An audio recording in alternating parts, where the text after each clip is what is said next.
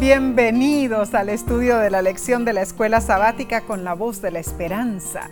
Cuánto nos alegra que nos acompañes, sea que lo hagas a través de la televisión o, de las redes sociales o por audio. Escríbenos, ¿dónde vives? Cuéntanos cuándo entregaste tu vida a Jesús. Comparte tu testimonio. ¿Sabes? Oramos para que Dios derrame sus abundantes bendiciones sobre ti y los tuyos. Amén. Así sea. Ahora sí, cada semana saludamos a un país diferente. Eh, ¡Qué emoción! En esta ocasión extendemos nuestra sincera salutación a nuestros hermanos y hermanas de una hermosa isla del Caribe, oh. a la cual le dicen la llave del Golfo oh. o la perla de las Antillas. ¿A cuál isla me refiero, chico? bueno, al hermoso país de Cuba. Hace unos años, ¿no es cierto, Omar? Tuvimos el privilegio de visitar 17 ciudades en Cuba. ¡Ay, qué hermoso lugar! Ah, nos enamoramos del lugar y de la gente. Y recuerdo, Omar, sí. comimos con gris, comimos tostones, muchas frutas locales de allí. Nos movimos a lo largo y ancho de la isla con una guagua, ¿te acuerdas? Sí, un bus. Vimos máquinas, fotingos, visitaxis y cocobanes. Nuestros hermanos y hermanas nos acogieron con amabilidad y sonrisas. Fue en verdad una experiencia única. Hermoso lugar. Hoy les saludamos con cariño Oramos por cada uno de ustedes allí en Cuba. Dios les bendiga ricamente. Amén. Esta semana repasaremos la lección 10 para el 3 de diciembre del 2022 titulada El fuego del infierno. Para entender este tópico necesitamos pedir que Dios ilumine nuestro estudio. Oremos. Padre que moras en los cielos, te damos gracias por este privilegio de estudiar un tema candente, un tema que ha traído gran controversia, pero que si vamos a la fuente, a tu carta, a tus sagradas escrituras, encontraremos las verdades tangibles. Bendícenos, que todo lo que hagamos y digamos sea para honra y gloria tuya. En el nombre de Cristo Jesús. Amén. Amén. Bien, el versículo para esta semana se encuentra en Primera de Tesalonicenses capítulo 5, versículo 21 y dice, está cortito, examinadlo todo, retened lo bueno. Es importante discernir cuidadosamente para distinguir entre lo falso y lo verdadero, ¿no es cierto? Sí, es. Dios ha dado claras pruebas para notar la diferencia, hermanos toda escritura verdadera debe enaltecer a Dios. Y además, el resultado o fruto de la enseñanza de la escritura debe ser bueno y fidedigno. Ahora, el tema del infierno es a menudo un tema de infinito horror. Esta semana consideraremos las siguientes preguntas. ¿Por qué es tan importante estudiar el tema del fuego del infierno? ¿Cómo las ideas preconcebidas y, las suposiciones humanas colorean nuestra visión del destino de los impíos? ¿Qué dice sobre la naturaleza humana el desear que los malvados sean torturados para siempre? ¿Cómo refleja esto la voluntad del enemigo en el gran conflicto? ¿Y cómo es en verdad nuestro concepto respecto a Dios. El autor de la lección expone algo interesante. El poeta italiano Dante Alighieri escribió una famosa obra, La Divina Comedia, que la mayoría de ustedes la conocen. Se trata de un viaje ficticio de un alma después de la muerte. El alma podía ir al infierno dentro de la tierra o el, al purgatorio, donde el espíritu debe purgarse y hacerse digno de subir al cielo o al paraíso, a la presencia de Dios. Aunque la obra es ficción, la idea de Dante terminó teniendo una gran influencia en la teología cristiana, especialmente en la teología de la Iglesia Apostólica Romana. La noción básica de que un alma inmortal va al infierno, al purgatorio o al paraíso es fundamental para la iglesia eh, de dicho lugar. Y muchas denominaciones protestantes conservadoras también creen en un alma inmortal que después de la muerte asciende al paraíso o desciende al infierno. ¿Cómo podemos creer en esto y pensar que Dios es amor? Se cree que si el alma humana nunca muere, entonces tiene que ir a alguna parte después de que el cuerpo muera. ¿Te das cuenta? Esos inventos, ¿a dónde llevan? En resumen, la falsa comprensión de la naturaleza humana ha llevado a terribles errores teológicos. Los destinos eternos de los justos y los impíos se describen en marcado contraste en la Biblia los justos recibirán la vida eterna. Los impíos experimentarán el doloroso juicio de condenación de Dios y serán totalmente aniquilados. La gran mentira del castigo eterno y del sufrimiento perpetuo de los impíos en el infierno se basa en el engaño diabólico, sí, expresado en el jardín del Edén, cuando Satanás dijo, ciertamente no morirás. Omar, al esbozar esa hmm. primera mentira, el padre de la mentira, mm, se formó otra gran añagaza. Cuando mueres, es solo tu cuerpo el que está muerto, no tu espíritu. Ay, ay, ay. Siendo así, si uno tiene un alma inmortal o un espíritu que no puede morir, un pecador deberá ser castigado eternamente por Dios en un tortuoso infierno de fuego. Esta horrible forma de pensar presenta a Dios como un monstruo, hmm. como un tirano. Eh, es verdad, eh, es verdad. Otro maléfico invento que es muy popular engaña a la gente al darles eh, yo diría, así la falsa esperanza de que podrán pasar por un proceso de purificación mm. después de la muerte, algo que culminará con su rescate y otorgamiento de la vida eterna. Una idea prestada de los pueblos paganos del norte de mm. África y del norte de Europa. Pero esta mentira elimina la responsabilidad de nuestra acción personal en esta vida. Ah, sí el infierno. Mm. Bueno, la mayoría es una blasfemia más que un punto de doctrina. Sin embargo, la idea de un infierno se hace como una, un desagradable pensamiento en el fondo de la mente de muchos. La salvación llega a ser por obras.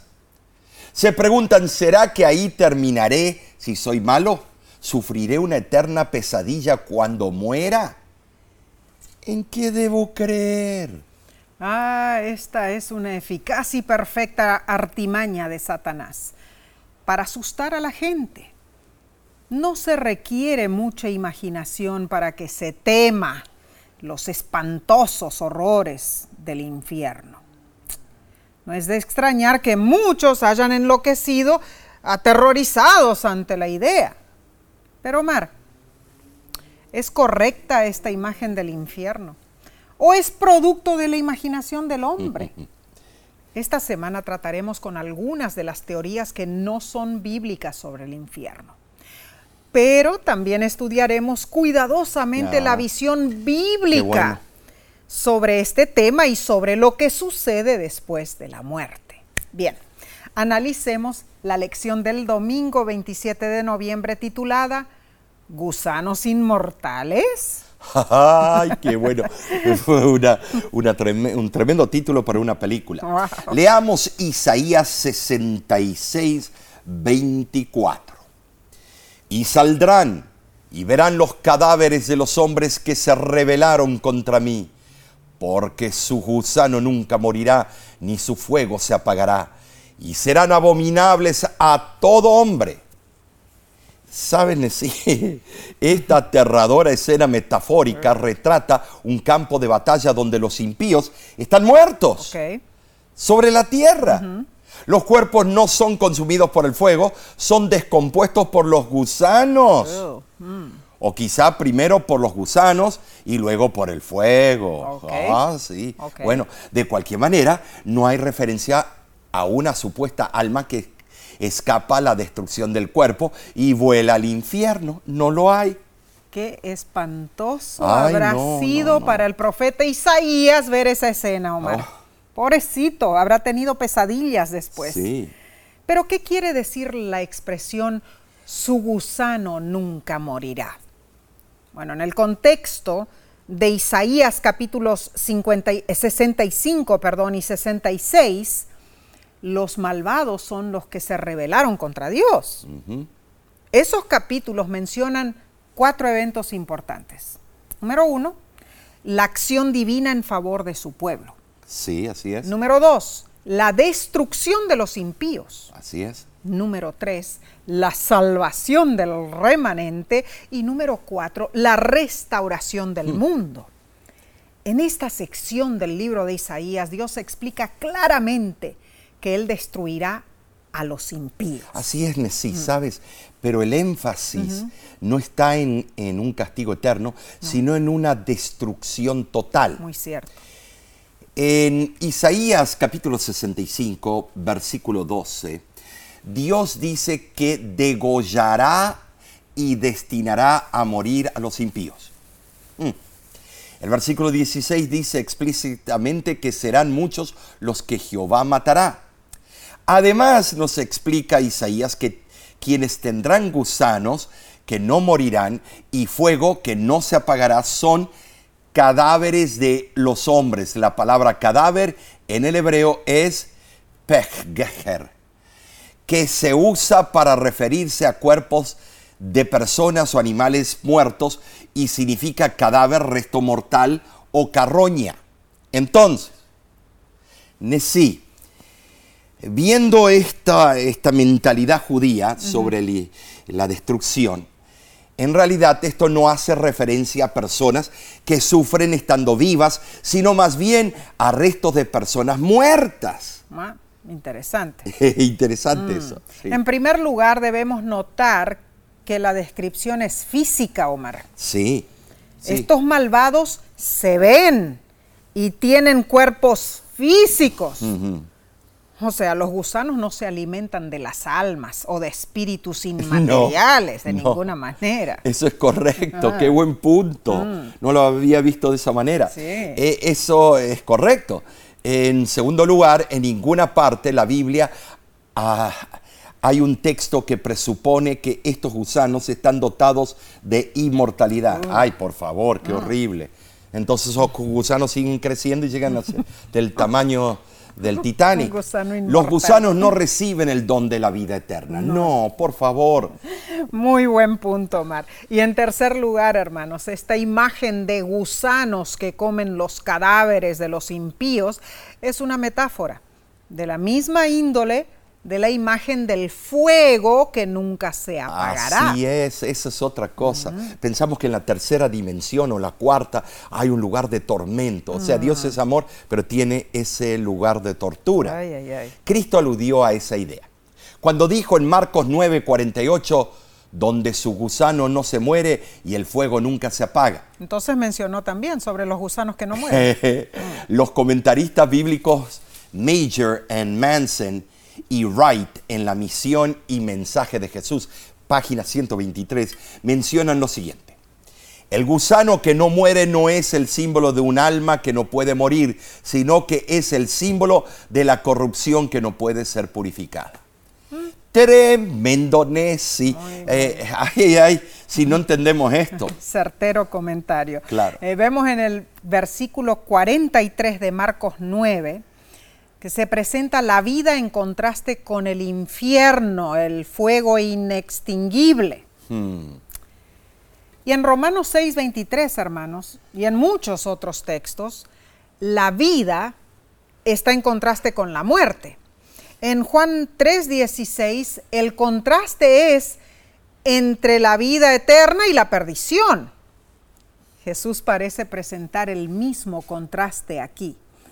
El fuego que nunca se apaga está en convergencia con el gusano que no muere. O sea, es una expresión equivalente. Interesante, Omar, porque pareciera irrazonable, ¿no? Que los gusanos puedan proseguir su obra de carcomer a los cadáveres en la presencia del fuego, ¿no? Yo no he visto gusanos que aguanten el fuego. No, yo tampoco. En verdad, la palabra gusano es colex. En el original, ni aún remotamente justifica la explicación popular que eh, asemeja a un gusano con un alma. Wow. Ay, por favor, no. Y este es un hecho que es reconocido por casi todos los comentadores Mm. bíblicos, sin importar lo que piensen en cuanto al estado del hombre en la muerte. Interesante. La lección explica que el énfasis es que los gusanos no dejan incompleta su tarea destructiva. O sea, los gusanos continúan devorando los cuerpos de los impíos hasta que esos cuerpos son completamente destruidos. Ay, hermanos, pareciera que esto es todo negativo, pero no todo es una escena horripilante. Porque Isaías, capítulo 26, eh, perdón, 66, versículos 22 y 23, describe a los fieles hijos de Dios morando gozosamente en los nuevos cielos y la nueva tierra y adorando a Dios. La verdad es que los destinos de los impíos y los santos son sumamente contrastantes.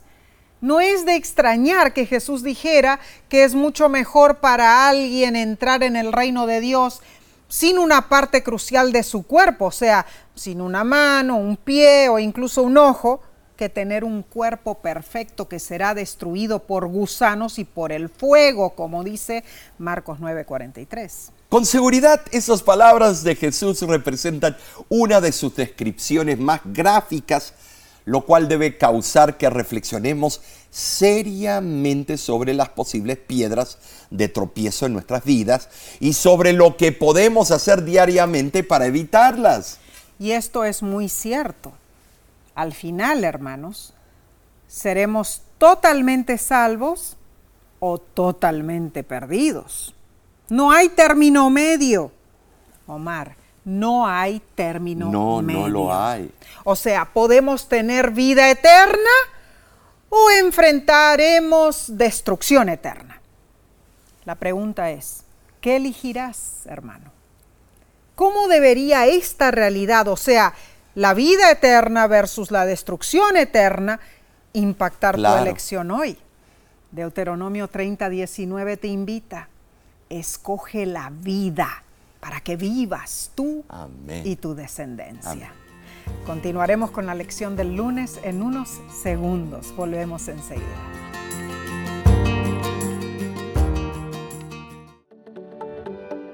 En nuestra aplicación puedes encontrar más contenido como este que te ayudará en tu vida espiritual. Lo puedes descargar visitando nuestra página web lavoz.org.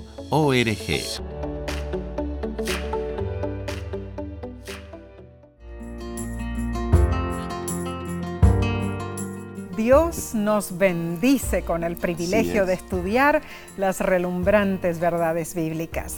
Gracias por acompañarnos. Pasemos a la lección del lunes 28 de noviembre titulada El fuego del infierno. Uh, esto se pone bueno. Leamos Malaquías capítulo 4, versículo 1, que dice así, porque he aquí, viene el día ardiente como un horno y todos los soberbios y todos los que hacen maldad serán estopa. Aquel día que vendrá los abrazará, ha dicho Jehová de los ejércitos, y no les dejará ni raíz ni rama. Claramente habrá un día, sí, sí, es un día, pero no es todos los días.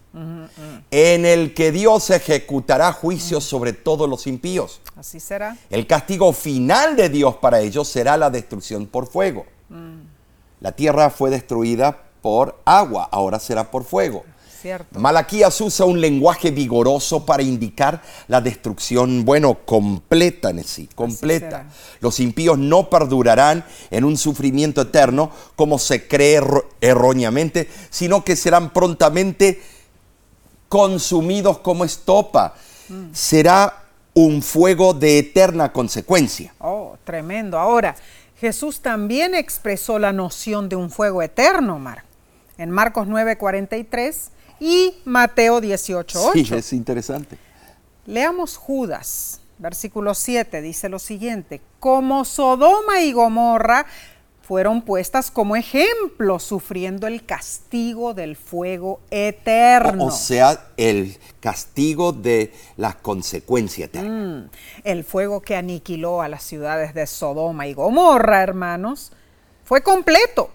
O sea, el fuego arrasó con todo lo que tenía que ser completamente Pero hoy quemado no está quemando. y destruido. Claro, como dijiste, este fuego de Sodoma y Gomorra hace mucho que dejó de arder, Claro, pero sus efectos continúan. sí. E- Y se podría decir que continuarán por la eternidad, porque esas ciudades nunca más existirán. Consecuencia eterna, claro. En ese sentido, Sodoma y Gomorra están sufriendo el castigo del fuego eterno. Eh, estás en lo correcto, sí. En verdad, la palabra eterno en el hebreo, holam, eh, puede tener tres po- posibles significados y es digno de, de estudiarlos. Número uno, se puede relacionar la eternidad con un principio y con un fin. Por ejemplo, hablando de los esclavos en Éxodo 21.6, se traduce el término olam en el contexto de por vida o hablando del servicio del sacerdocio. En Éxodo 40.15 se traduce como un servicio perpetuo. Ok, Mm. ok. Número dos, se puede relacionar la eternidad con un principio pero, pero sin fin. Por ejemplo, eterna es la vida de los redimidos que comenzará cuando Cristo regrese y será sin fin. Marcos 10:30 y Juan 3:16. Y número tres, se puede relacionar la eternidad con algo sin principio y sin fin, como algo que todo le pertenece a Dios. Eh, primera de Timoteo, capítulo 6, versículo 16.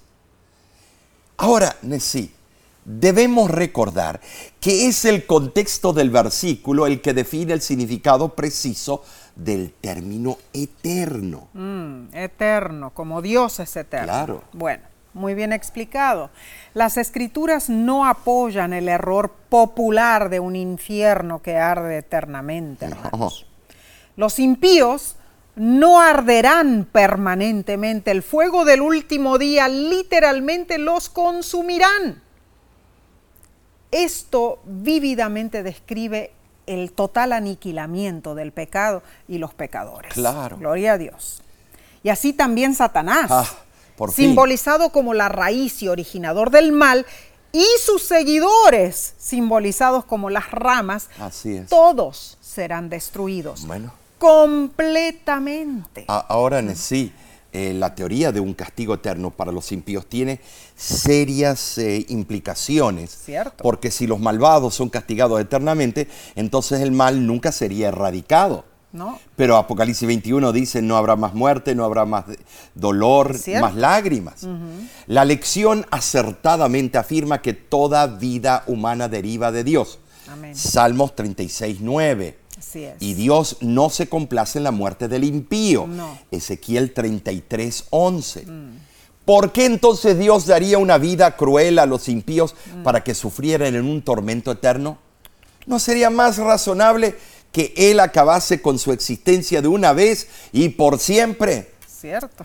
Ahora, si los impíos serán castigados según sus obras, ¿por qué entonces una vida humana debería ser castigada eternamente? El autor de la lección dice que todas las referencias bíblicas al fuego eterno deben verse como alusiones al lago de fuego, al lago de fuego posterior al milenio de Apocalipsis 20. Y esto lo vamos a estudiar más a fondo en la lección número 13 de este trimestre. Entonces, Si el fuego eterno es el lago de fuego de Apocalipsis 20, no es bíblico hablar de un infierno que está siempre presente y siempre ardiente. Muy cierto, la pluma inspirada en el libro El conflicto de los siglos, página 533, nos dice, en el error fundamental de la inmortalidad natural descansa la doctrina de los tormentos eternos y, y está en pugna con las enseñanzas de las Sagradas Escrituras. Cuán repulsiva es la creencia de que apenas exhalado el último suspiro, el alma del imperitente es arrojada a las llamas del infierno. ¿En qué abismos de dolor no, no deben sumirse los que ven a sus amigos bajar a la tumba sin preparación para entrar en una eternidad de pecado y de dolor? Certeras e inspiradas palabras. La lección termina este día con la siguiente reflexión. Considerando cuán horrible es el fuego del infierno, ¿qué nos revela la verdad bíblica relacionada al infierno sobre el amor de Dios, especialmente en contraste con la idea de un tormento eterno? Bueno, Omar, debemos decir en verdad, Dios no se deleita en presenciar torturas incesantes. No. Dios no se alegra con gemidos y gritos de criaturas sufrientes. No es el carácter de Dios. No, no son características del amor infinito de Dios. Creer en esta falsa doctrina es permitir el engaño satánico en nuestras mentes. Lo que realmente ocurrirá es que al final Dios simplemente revelará su gloria y todo lo que es pecaminoso y malo no podrá soportarla, porque la gloria de aquel que es amor los destruirá. Los impíos experimentarán lo que en verdad es el infierno, que es separación total de Dios. Muy bien dicho. El infierno es completa inexistencia, es desaparecer por siempre. No olvidemos, hermanos, el infierno es eterno en consecuencia, no en duración. Continuemos entonces con la lección del martes 29 de noviembre titulada Los santos en el purgatorio. Ay, ay, ay. Por favor. Purgatorio.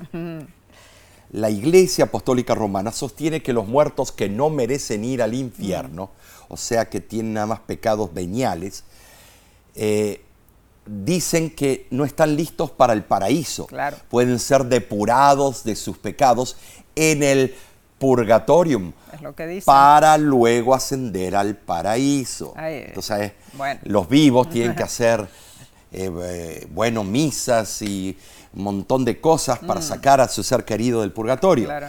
Aseguran que los sufrimientos en el purgatorio pueden reducirse Mm. cuando los vivos oran y hacen penitencias por sus seres queridos. Cierto, así dice. ¿no? ¿Sabes?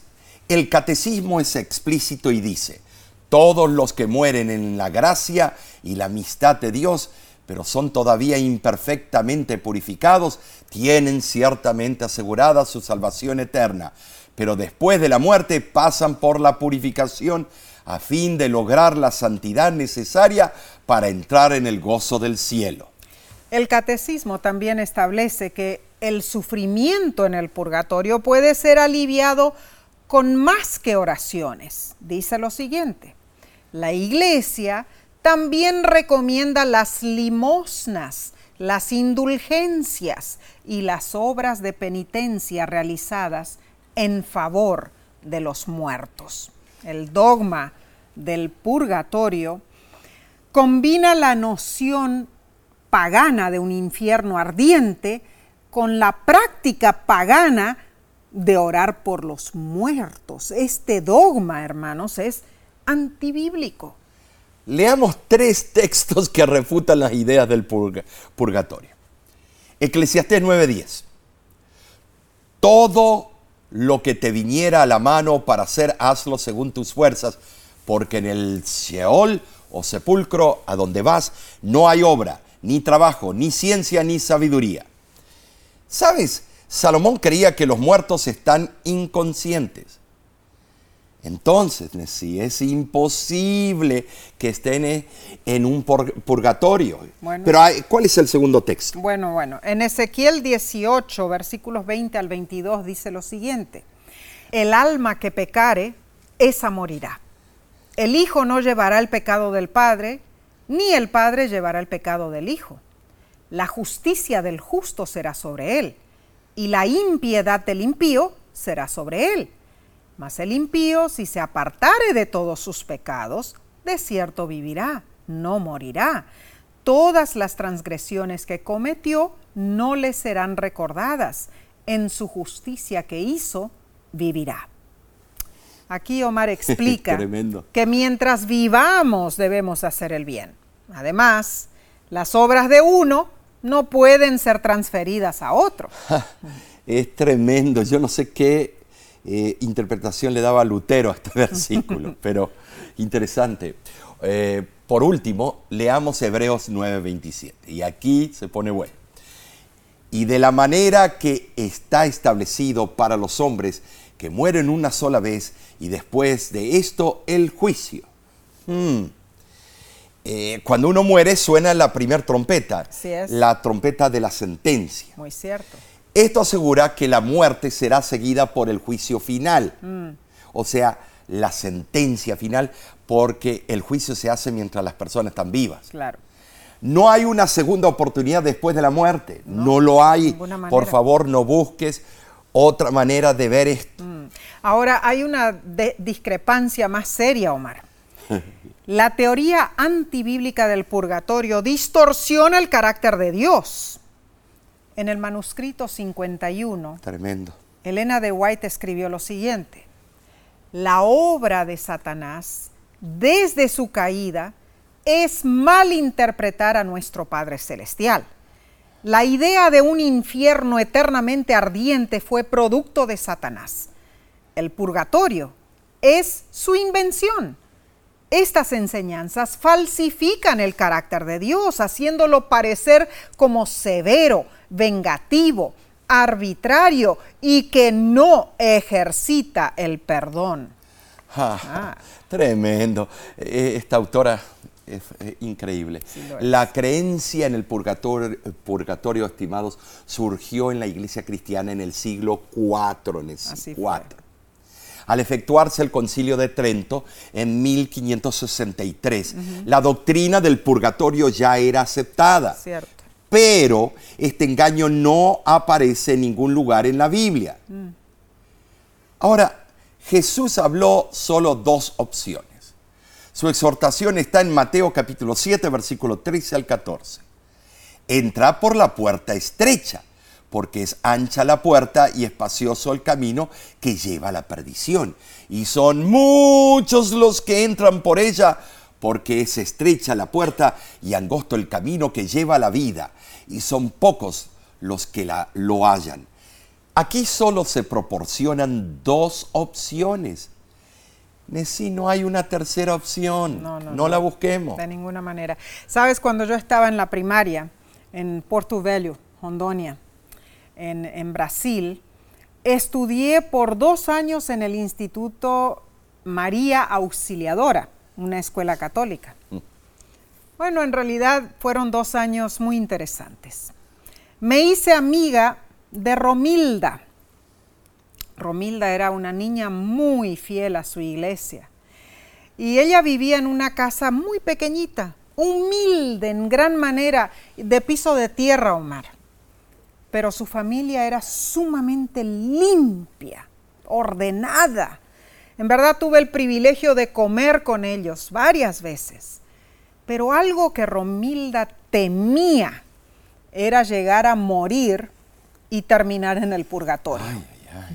Ella siempre me decía, ay, yo hago todo para evitar el purgatorio, confieso mis pecados, recibo la Sagrada Eucaristía, practico obras de misericordia, mantengo una devoción a las almas del purgatorio, no quiero ir al purgatorio.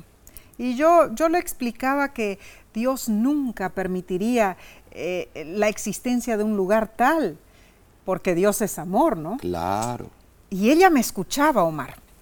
A menudo ella estaba de acuerdo conmigo, Yo estudié con ella la Biblia, mm. con Romilda, y con mi familia siempre orábamos por ella, por su familia.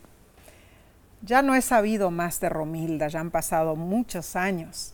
Pero sabes, es mi oración que ella haya aceptado las verdades bíblicas y que la pueda ver en la patria celestial, en verdad. Amén. Lamentablemente, mm. así como tu amiga Romilda, mm. hay millones de otras personas que creen en este engaño. Sí las hay. Y fue usado para recaudar fondos también para la iglesia y terminar eh, una tremenda catedral y una capilla. Claro. El purgatorio es una eh, parodia de la justicia de Dios. Sí es. Una fabricación vergonzosa que roba a Jesús de su gloria y honor. Mm. Eh, la sangre de Cristo es suficiente. El engaño fatal del purgatorio ciega a las personas del Evangelio de la Gracia. Así es, así es. Es una de las muchas mentiras de Satanás que impide que sus cautivos conozcan y confíen en la suficiencia de Jesucristo. Hermanos, somos bendecidos al tener el conocimiento bíblico y saber que nuestro Dios no es un Dios de odio. No. Él es un Dios de amor. Así es. La Biblia es clara, solo Cristo puede presentarnos sin mancha en presencia de la gloria de Dios, con gran alegría, dice Judas 24. Cuán ciertas son estas palabras, solo Cristo, mis hermanos. Olvidemos esta teoría del purgatorio y tratemos de enseñar con amor a aquellos que tienen esta creencia tan errónea. Bien, seguiremos con la parte del miércoles en unos segundos. Volvemos enseguida.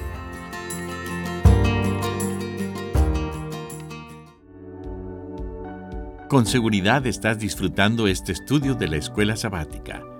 Te invitamos a buscarlo en formato de video por nuestro canal de YouTube lo puedes encontrar en youtube.com diagonal La Voz de la Esperanza.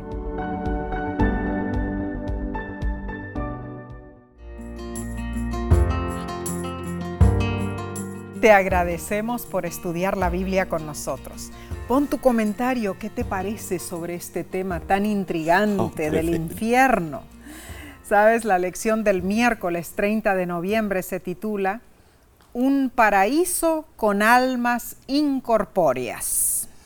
Uh, qué, qué palabras más difíciles.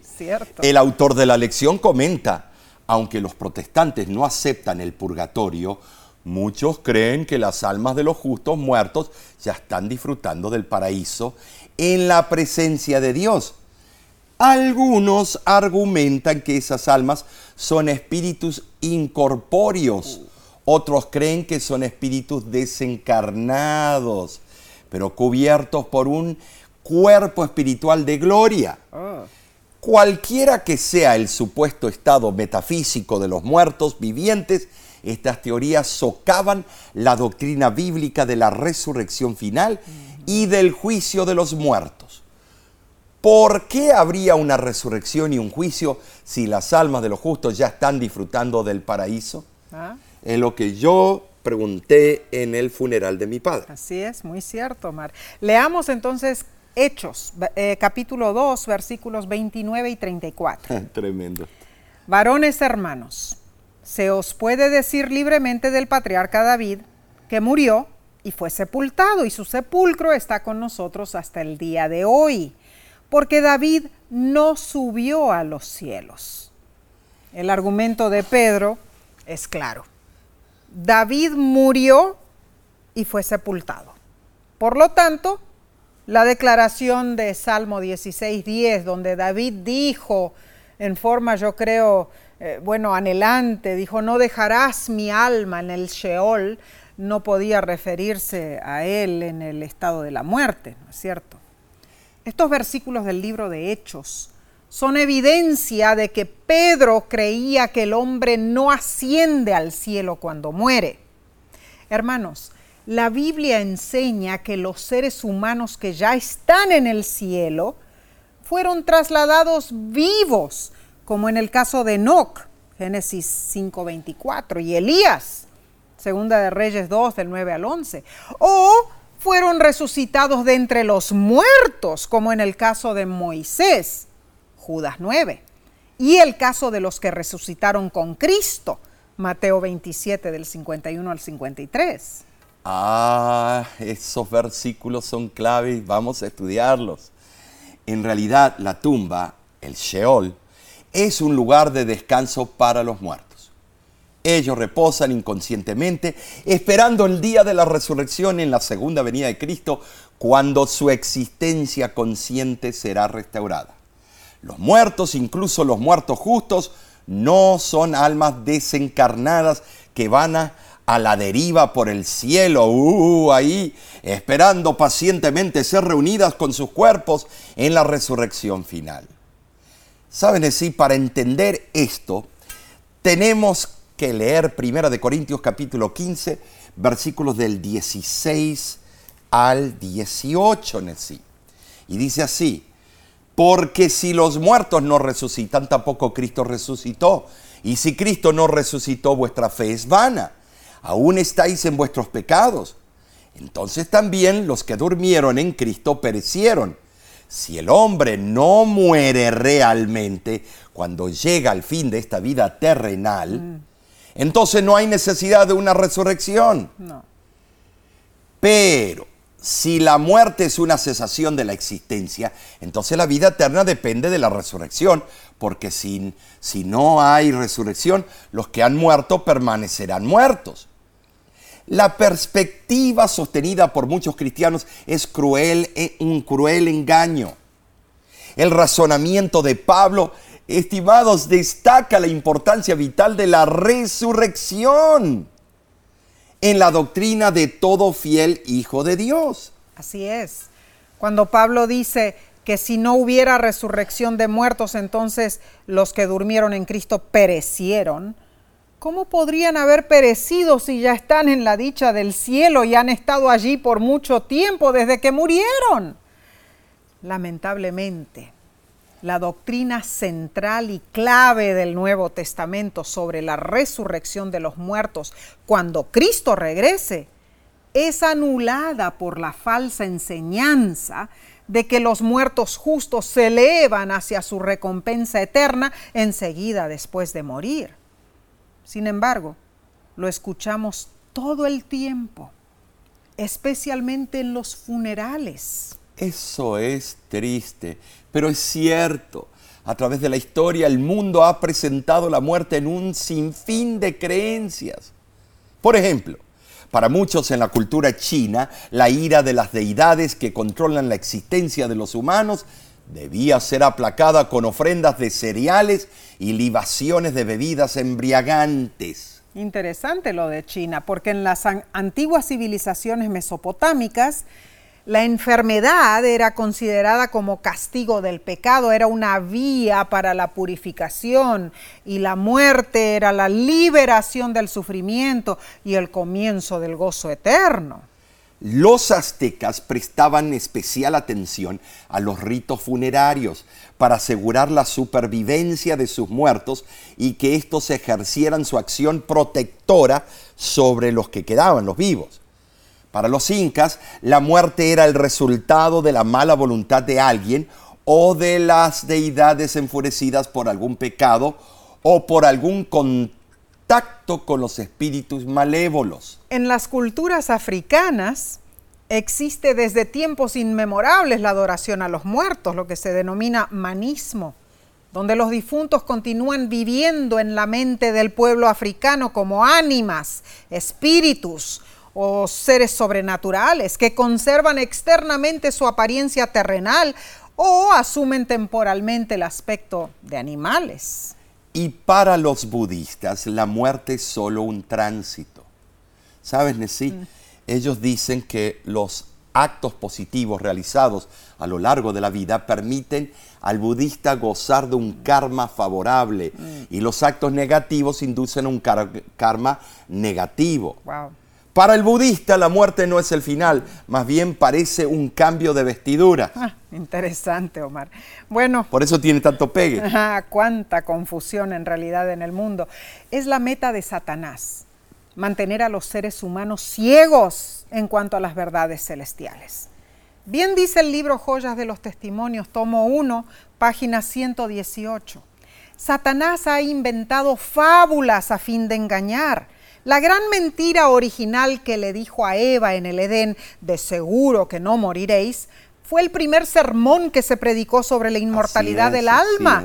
fue coronado de éxito y le siguieron resultados desastrosos. Mas el consejo a cada uno de nosotros es que trabajemos fervientemente para tratar de salvar a las almas de las artimañas del enemigo, para que comprendan que la verdad de que los muertos están durmiendo es realmente una buena nueva, en el sentido de que solo descansan y no conocen el dolor ni el sufrimiento, hermanos. Es correcto. Bien, continuemos con el estudio del jueves 1 de diciembre titulado La cosmovisión bíblica. Como tarea, ¿sabes? En sí, te invito a ti y a todos ustedes a leer en tu devoción personal, primera de Juan, capítulo 5, pero los versículos del 3 al 12. Okay. Será eh, algo que nos va a abrir el intelecto, mm. lo que necesitamos saber. Intenta contestar lo siguiente, después de leer esos versículos. ¿Por qué el apóstol Juan limitó la vida eterna a aquellos que están en Cristo? Mm. Bueno, ¿Qué te parece si vamos al versículo, los versículos 11 y 12 de 1 de Juan 5? Y este es el testimonio, que Dios nos ha dado vida eterna y esta vida está en su Hijo. El que tiene al Hijo tiene la vida, el que no tiene al Hijo de Dios no tiene la vida. Entonces, Nesí, el testimonio consiste en la dádiva divina de la vida eterna mediante Jesucristo. Claro que sí. Esa dádiva es la más eficaz de las evidencias de la verdad de Dios. Amén. Gloria a Dios. Amén. Y nunca debemos olvidar, hermanos, que solo Dios tiene inmortalidad. Primera de Timoteo, capítulo 6, versículos 15 y 16. Y solo Dios es la fuente de vida. Salmo 36, 9 así lo dice y Colosenses 1, 16. Entonces, como Dios decidió que la vida eterna solo se puede alcanzar por medio de su Hijo, los que rechazan al Hijo rechazan al único origen de la verdadera vida. Esto significa que la vida eterna es un regalo de Dios por medio de Cristo y ese regalo o don se asegura en el presente, ahora, pero se disfrutará plenamente solo después de la resurrección final de los justos. La conclusión es muy sencilla. Si la vida eterna se concede solo a los que están en Cristo, entonces los que no están en Él no tienen vida eterna. En cambio, la teoría de la inmortalidad natural del alma concede la vida eterna de una forma muy barata, incluso a los que no están en Cristo. ¿Saben si por muy popular que sea esa teoría, esta enseñanza no es bíblica, es un engaño. Claro que sí, Omar. En verdad, aquellos que hemos hablado con otros cristianos en cuanto al estado de los muertos y en cuanto a la naturaleza del infierno, vemos cuán inflexibles y firmes son muchos en su creencia. No solo en la idea de que los salvos van inmediatamente al cielo, sino incluso en que los perdidos están en un tormento eterno del infierno. Tristemente, mm. sí. Así piensan. Muchos padres cristianos creen que en algo bonito eh, es algo bonito enseñarles estos engaños a sus hijos, mm. que las personas mueren, reciben automáticamente alas y van al cielo. una de las películas de Hollywood que tuvo más éxito se llamó Ghost. Mm. Un hombre muere y vuelve a, tener relaciones con su esposa, mm. que está viva. Y me ha tocado estar en funerales y conversar con personas que se han alimentado de tanto odio en contra del difunto que aseguran sin lugar a dudas que ese difunto se fue directamente al infierno y que anda sufriendo los supuestos tormentos de ese lugar. Wow. Hermano, hermana, no hay duda que la teoría de la inmortalidad del alma fue una de las falsas doctrinas que la Iglesia Apostólica Romana extrajo del paganismo para convencer a los paganos que se unan al movimiento cristiano. Muy cierto. Fue otra artimaña maléfica de Satanás. Martín Lutero clasificó esa doctrina entre las fábulas monstruosas que forman parte del estercolero romano de las, de las decretales. ¡Jo, Sin embargo, nosotros sabemos y creemos en que la Biblia eh, enseña que los muertos duermen hasta el día de la resurrección. En verdad, hermanos, la palabra de Dios es certera al enseñarnos lo que realmente ocurre después de la muerte. Y cuán preciosas son las enseñanzas celestiales cuánto tiempo debemos en realidad dedicar todos los días para empaparnos de esas verdades bíblicas y compartirlas con aquellos que también deseen aprender de lo que Dios enseña.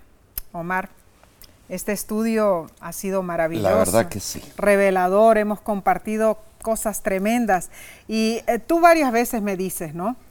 ¿Qué es más fácil? ¿Estar en una iglesia que te promete que enseguida después de morir vas al cielo?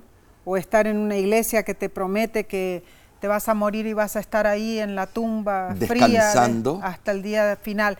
Muchas personas dicen que es más fácil creer que... Quiera una solución rápida. Claro, muero y me voy rapidito al cielo. Claro, le ponen un cohete y lo mandan al cielo. Pero esos son los engaños de Satanás. Bueno, hemos sido grandemente bendecidos. Así que repasemos la lección de esta semana. Vamos a ver lo que estudiamos. Número uno. Vimos que los gusanos no son inmortales. Ay, qué bueno. Qué bueno. los gusanos solo cumplen con su tarea destructiva. Pero al fin, todos los seres humanos o seremos salvos o estaremos perdidos. Yo, Omar, yo anhelo estar en el grupo de los salvos. Sí, yo no quiero estar en el grupo de los gusanos. ¿Y tú, mi hermano? Número dos, comprobamos que el fuego del infierno es eterno en consecuencia, no en duración. No en duración. Consecuencia eterna. Así es. Número tres, Estudiamos sobre el dogma engañoso del purgatorio, una fabricación vergonzosa que roba a Cristo de su gloria y honor, que le quita el poder a la sangre de Cristo, hace que su sacrificio sea imperfecto. Mm. El purgatorio es una mentira de Satanás que impide que sus cautivos conozcan y confíen en la suficiencia de Jesús. Así es, Omar. Número cuatro, corroboramos con la Biblia que los muertos, incluso los muertos justos, no son almas desencarnadas o incorpóreas que van por ahí a la deriva por el cielo esperando ser reunidas con sus cuerpos en la resurrección final, de ninguna manera. Y número cinco, alabado sea Dios. Mm. Porque solo Él tiene inmortalidad. Amén. Y solo Él es la fuente de la vida. Le voy a dar un secreto. Eh, tú sabes que la palabra inmortal al lado de alma jamás aparece mm. junto con la palabra hombre o él o ella, solamente al lado de la palabra Dios. Gloria a Dios. Hermanos, hermanas, es nuestra oración que la esperanza que atesoramos nos mueva a desear compartir con otros las verdades maravillosas encontradas en la Biblia. Ay, que, eh, tenemos que llevar a las personas a la verdad. Algunos dicen, no, no, no, no, no, nada más hablemos de Jesús. Mm. Pero Jesús, todas estas doctrinas hablan de Jesús. Claro que sí. Estimados, Jesús es más que un sentimiento y una, un cosquilleo. Mm. Jesús es la verdad. Por lo tanto, el que lo adora debe adorarlo en espíritu y en verdad. Así Estamos estudiando la verdad. Así sea. Así que hemos estudiado eh, en esta eh, semana fue algo extraordinario, Nessie, porque son tópicos que ha traído grandes divisiones y cismas al movimiento cristiano. Controversias. Controversias porque se quiso traer las filosofías eh, de los grandes pensadores eh, helenísticos o filósofos griegos, Cierto. incorporarlos a la iglesia cristiana primitiva. Tremendo, y la consecuencia fue funesta. Ah, ¿Por bueno. qué? Se quiso convencer a todos los pueblos paganos, vengan, total, vuestra doctrina Mm. es igual que la nuestra. Qué tristeza. Así que, Nesí, concluimos el estudio de esta lección. Pero te instamos a acompañarnos una vez más la próxima semana porque esto se pone candela. Oh, esto sí. se pone bueno. Es cierto. La siguiente lección se titula Los engaños del tiempo Uh, del bueno. fin. Envíanos tu comentario. ¿Cuáles crees que son esos engaños? Sabes, es un privilegio empaparnos de las verdades bíblicas, hermanos. Aprovecha cada oportunidad que tengas de estudiar la palabra de Dios. Comparte estas lecciones con otras personas para que ellas también aprendan de la Biblia, al igual que tú, sean también ellas bendecidas. Y sabes, Eh, si deseas saber más sobre la voz de la esperanza, te invitamos a visitar nuestra página lavoz.org. Claro, nos veremos la próxima semana y a ti te decimos con mucho cariño, Dios te bendiga y te guarde. Dios haga resplandecer su rostro sobre ti y tenga de ti misericordia. Dios alce sobre ti su rostro y ponga en ti paz. Y de nuestra parte te decimos hasta la próxima semana.